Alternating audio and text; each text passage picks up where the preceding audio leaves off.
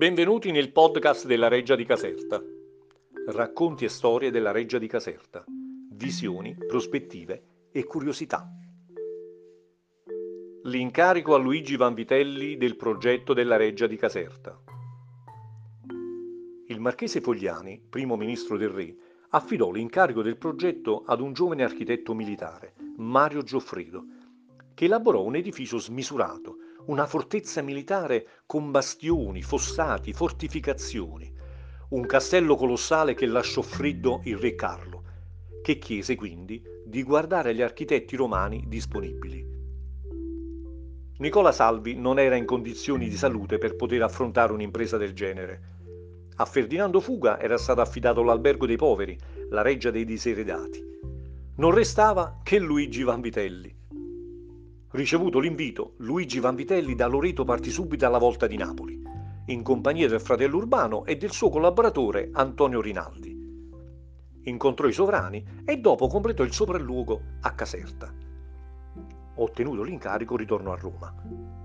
Mi ha ratificato che il re e la regina sono contentissimi di me, che amano il mio sincero parlare e che aspettano con gran piacere il mio ritorno col disegno. Dopo 2 mesi dal sopralluogo, il 18 maggio Vanvitelli era di nuovo a Napoli col progetto pronto. Il 22 maggio lo presentò ai sovrani. Sono entrato e hanno avuto la clemenza di ammettermi in solo congresso con il re e la regina.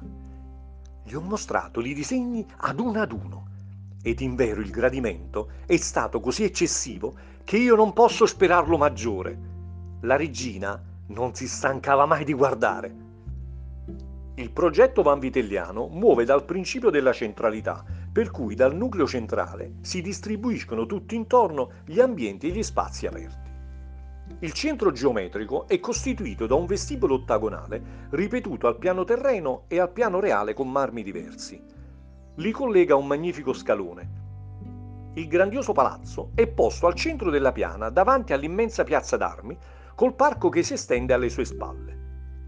Le 2 facciate differiscono appena, più compatta e austera quella verso la città, più pittorica quella verso il giardino, luogo di delizie popolato di miti e illeggiadrito dai giochi d'acqua e dal verde. L'orientamento è studiato in modo che la reggia, con la sua facciata principale, venga a trovarsi di volta a mezzogiorno, ossia verso Napoli.